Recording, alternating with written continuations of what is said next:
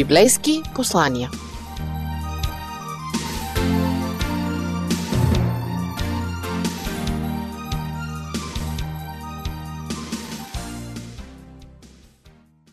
Скъпи слушатели, вие сте с радио Гласът на надеждата и предаването Библейски послания.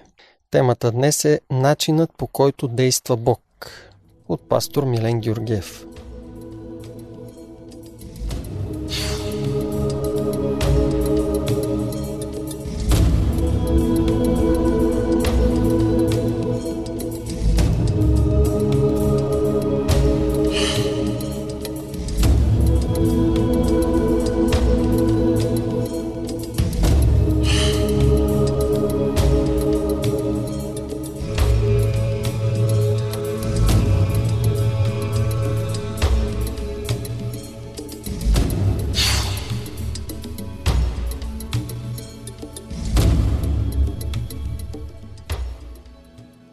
Двете държави, Англия и Франция, въпреки че са съседни държави, разделени само от малка ивица море, през годините са воювали много и са връждували много.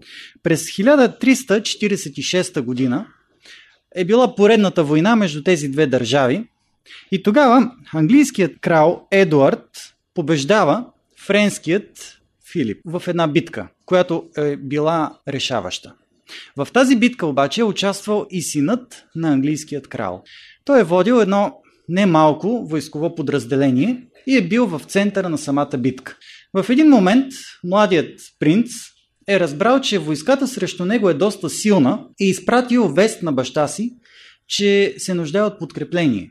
И думите му били, че ако бащата не изпрати подкрепление по възможно най-бързият начин, той ще трябва да отстъпи. Кралят се намирал на един хълм недалеч от това място и наблюдавал развоя на цялата битка, но разбира се особено мястото, където бил неговият син.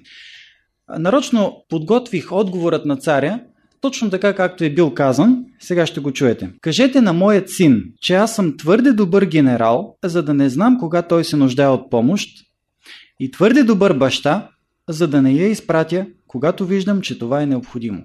Историците ни казват, че когато това съобщение е стигнало до него, младият принц се впуснал в битката с пълната увереност, че неговият баща наблюдава всичко и ако наистина има нужда от помощ, тя ще бъде изпратена.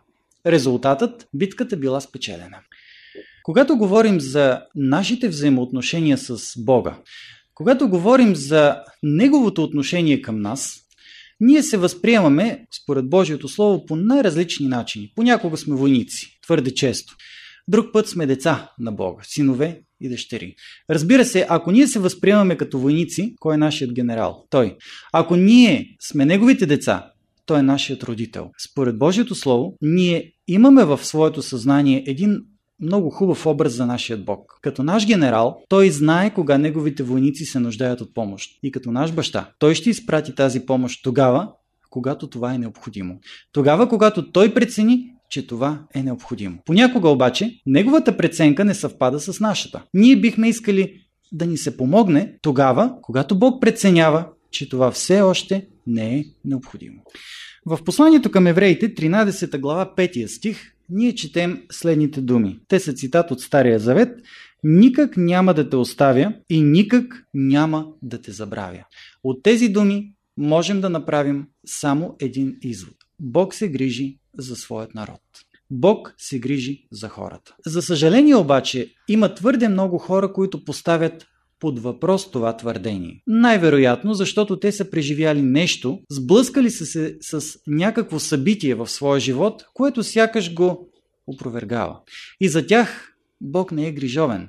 Ако чуете човек да обвинява Бога, често пъти за някакво страдание в своя живот, вероятно причината е тази. В следващите няколко минути искам да разгледам Божията грижа, така както е разкрита в живота и преживяванията на един от Божиите пророци. Става въпрос за пророк Илия, а моментът или историята, която ние ще разгледаме, е едно тежко време в Палестина, суша в продължение на около 3 години и половина.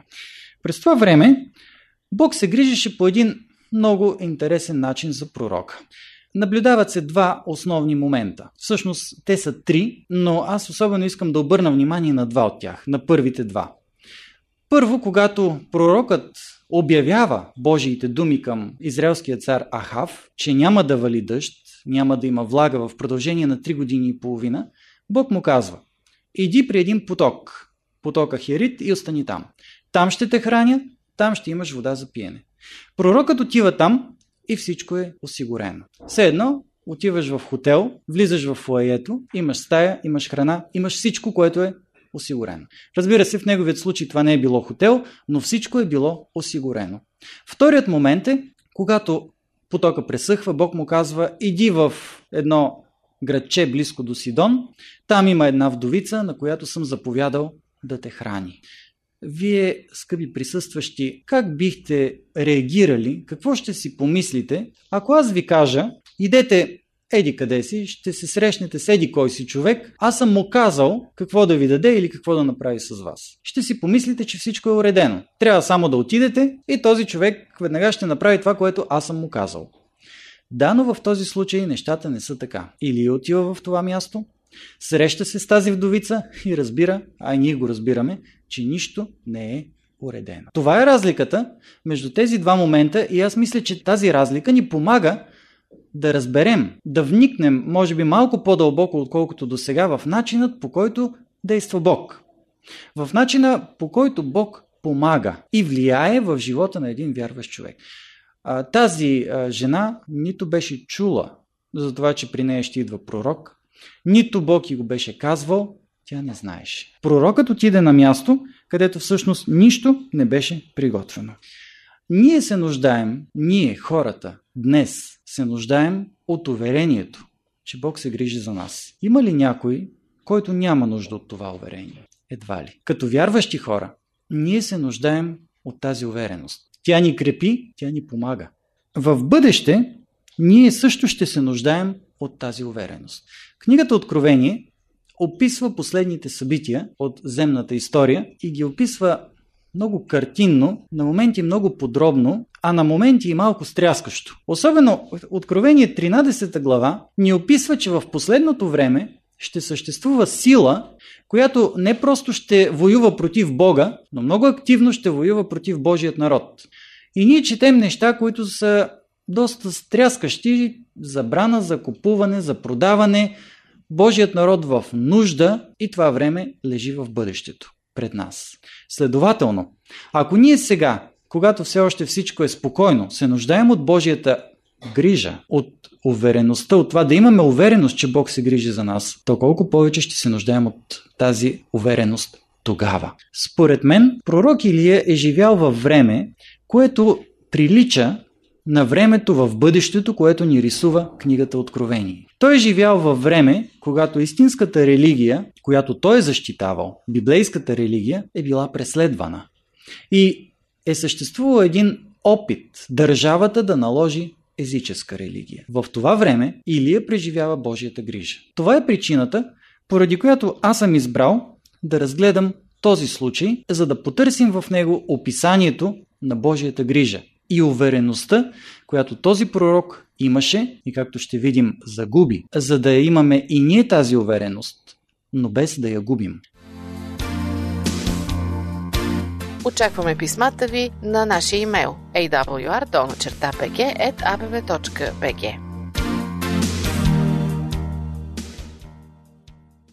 И така, Бог се грижи за Илия. Това е принципът. Бог се грижи. Това е принципът, от който аз предлагам да започнем разглеждането на нашата тема. Бог се грижи. Знае ли Илия обаче как? Не го знае. Той няма представа по какъв начин Бог ще се грижи за него. И ще видим, че наистина Божиите пътища са неизследими, те са многобройни и Бог преценява, сам той решава по какъв начин да се намеси в живота на един вярващ човек. Откъде Илия разбира, че Бог се грижи за него? Един Божий служител, откъде разбира, че Бог се грижи за него? Трета книга на царете, 17 глава.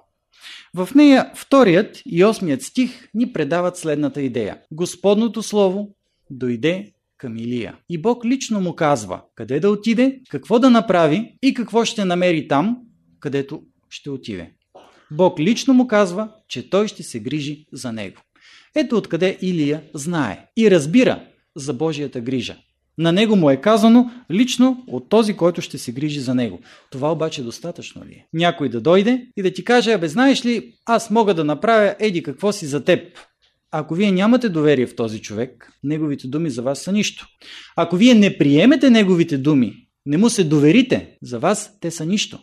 И ние четем в петият и в десетият стихове следното. И той, Илия, отиде и стори според Господното Слово. И в 10 стих, и тъй той стана и отиде. Следователно, Илия е информиран от Бога, той знае, но и приема Божието Слово. Бог му казва, аз ще се грижа за теб и той приема това нещо. Думи, които лично са отправени към него. Отива при потока Херит. Всичко е подготвено и всичко е уредено. А, скъпи приятели, мислили ли сте някога по въпроса защо Бог трябваше да го изпрати на уединено и на осамотено място. Защо не го изпрати? Примерно при този домоуправител на израелският цар, който беше поел грижата за 100, а може би и малко повече пророка и се беше грижил за тях в един наистина доста дълъг период от време. Защо Илия, Божият вестител, Божията уста, е изпратен в едно съвсем изолирано място, в което разбира се всичко е подготвено за него, но той е изпратен там. Аз ще ви предложа един вероятен отговор на този въпрос. Когато Бог не одобрява поведението на своят народ, обикновено той взема мерки да предупреди този народ, да го накаже, ако това е необходимо, но когато има посредник между народа и Бога, Бог слуша посредника и се застъпва в полза на людите си. А в този случай Бог отпраща Илия. С други думи, посредник не трябва да има. Това е наказание над еврейският народ в продължение на 3 години и половина, в което време те трябва да бъдат без посредник. Никой, който да се застъпи за тях. За да могат сами да видят и да почувстват последиците от тяхното идолопоклонство и отделяне от Бога.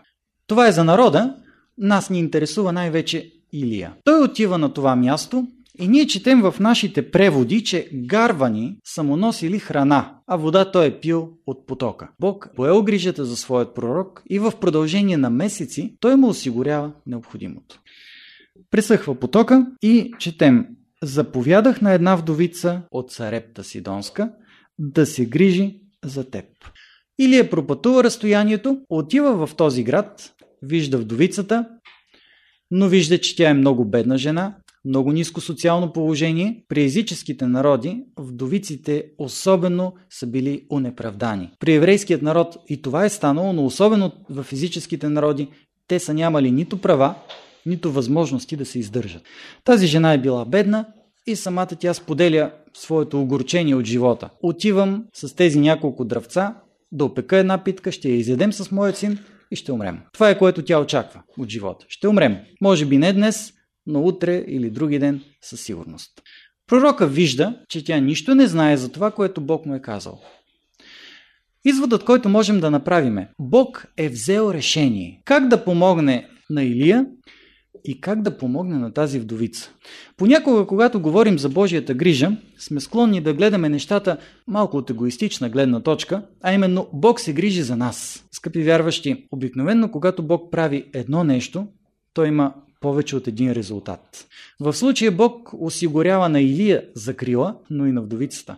Бог помага и на него, и на нея, и на сина ти.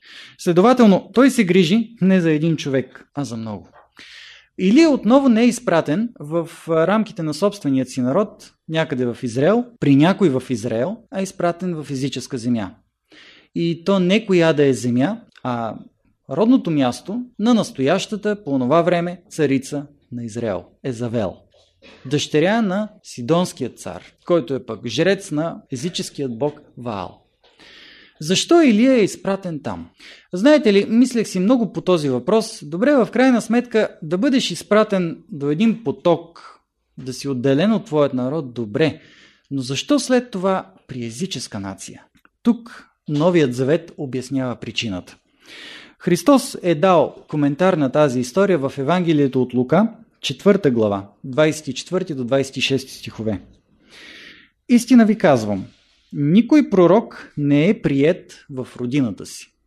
Тук подчертавам думичката прият и нека да я приложим към Илия. А казвам ви наистина, много вдовици имаше в Израил в дните на Илия, когато се затвори небето за 3 години и 6 месеца и настана голям глад по цялата земя. А нито при една от тях не бе пратен Илия, а само при една вдовица в Сарепта Сидонска. Защо Бог не праща Илия някъде, при някой от неговият собствен народ? Коментарът на Христос защото те не са желаяли да приемат Божият пратеник. И затова Божият пратеник бива изпратен, наблягам на този глагол, който използва Христос, бива изпратен при езичниците. Там, където има някой, който да го приеме. Отново виждаме как Бог се грижи. Не е така, че да можем да го сложим в рамки. И ние сме очудени. А вероятно Бог се грижи по толкова много начини, че често пъти не можем и да ги разберем. А ако можем да ги видим, бихме били още повече очудени.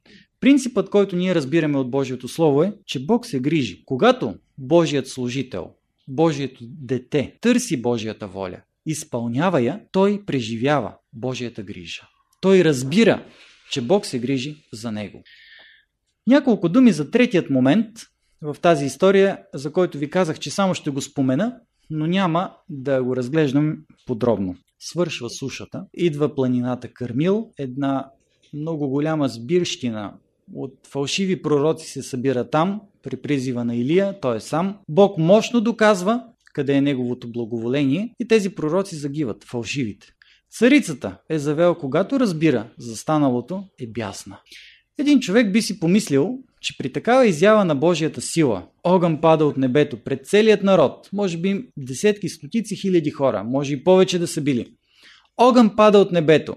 Очевидците са били много. Всички разказват за това. Има Бог и той се подкрепи Илия. Той не е за фалшивите пророци, не е за твоите.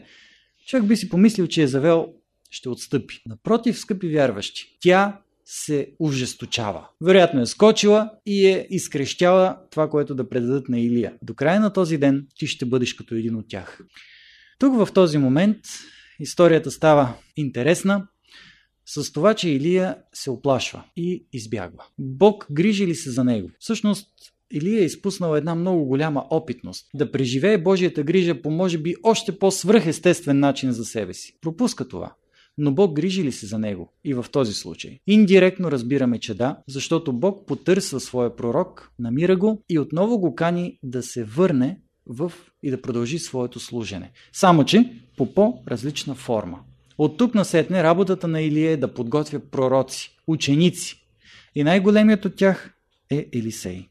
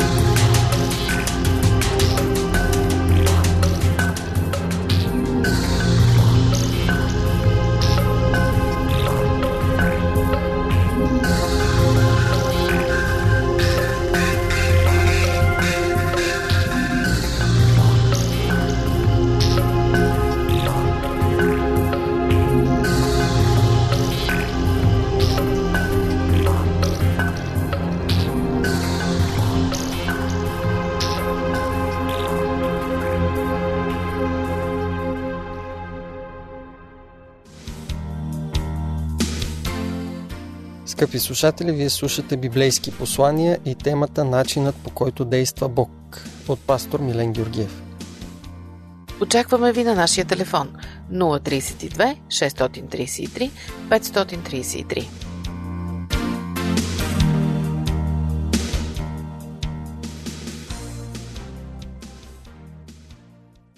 Бог се грижи за Илия в едно време, което много наподобява описаното от Библията в последните дни.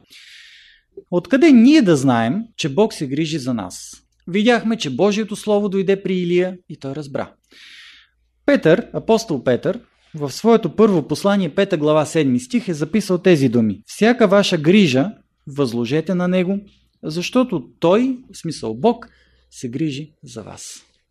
Скъпи вярващи, тези думи възприемате ли ги като Божие Слово, което идва при вас? Какво всъщност е това Божието Слово да дойде при теб? Дали трябва ангел да дойде или Бог да проговори от небето, може би както това е било при Илия, въпреки че и това не знаем със сигурност, да чуем глас, който да ни каже така ще стане, това ще направя, а пък ти друго. Днес ние разполагаме с Божието Слово и то идва при нас всеки път, когато го отворим. Така че, Илия, който може би не е имал писаното слово изобщо, а дори и да е имал някои части от него, те са били малки, той е имал привилегията да чува гласът на Божиите пратеници, на Божиите небесни пратеници. А ние имаме привилегията да разтваряме писаното Божие Слово. И както видяхме, че при Илия, за да има смисъл от Божието Слово, ти трябва да го приемеш, аз задавам въпроса. Готови ли сме да приемем това, което Бог ни говори чрез Библията. Готови ли сме? Това е Словото, което идва към нас. Това е Божието лично отношение към нас. Бог ни говори за своята грижа. Той се грижи за вас, казва Петър. Всяка ваша грижа възложете на Него. Няколко въпроса в края, с които ми се иска да обобщя нашата тема. Откъде ще дойде, според Божието Слово, решението на въпроса за нашите нужди? Откъде аз ще получа удовлетворение на своите нужди? Отговорът е от Христос. От Богът, който един библейски герой беше нарекал с името Яхова Ире, което помните ли какво означава? Бог ще промисли. А този библейски герой преживяваше много тежък момент, свързан с загубата на неговия син, евентуалната загуба на неговия син. Бог ще промисли, каза той. И Бог промисли. Бог ще промисли и в нашия случай. Как Бог ще осигури нашата нужда? Някой знае ли? Никой не знае. Защото Бог има неизброими начини, по които да работи в живота ни. И не е наша работа ние да ги определяме, кои ще бъдат те. А често пъти ние имаме план. Как може да ми се помогне конкретно на мен, в моят живот, в моята конкретна ситуация. Нека да оставя Бог да прецени как да стане това нещо. И последният въпрос. Кога ще дойде тази помощ? Скъпи приятели, помощта ще дойде на време. Божието време, разбира се, не тогава, когато аз го искам. Помнете, спомнете си историята, с която започнах. Помощта ще дойде на време. И последният наистина въпрос, а до тогава? До тогава аз съм призован да се възползвам от това, което съм получил и да изпълнявам своите отговорности, които Бог ми е дал с вярност и с вяра. Да чакам Божият път. Искам да пожелая на всеки един от нас стремежът в сърцето, вярата, с които да дочакаме Божията намеса с които да изискаме и да дочакаме Божията намеса и помощ в живота ни. Скъпи слушатели, вие слушахте темата Начинът по който действа Бог от пастор Милен Георгиев.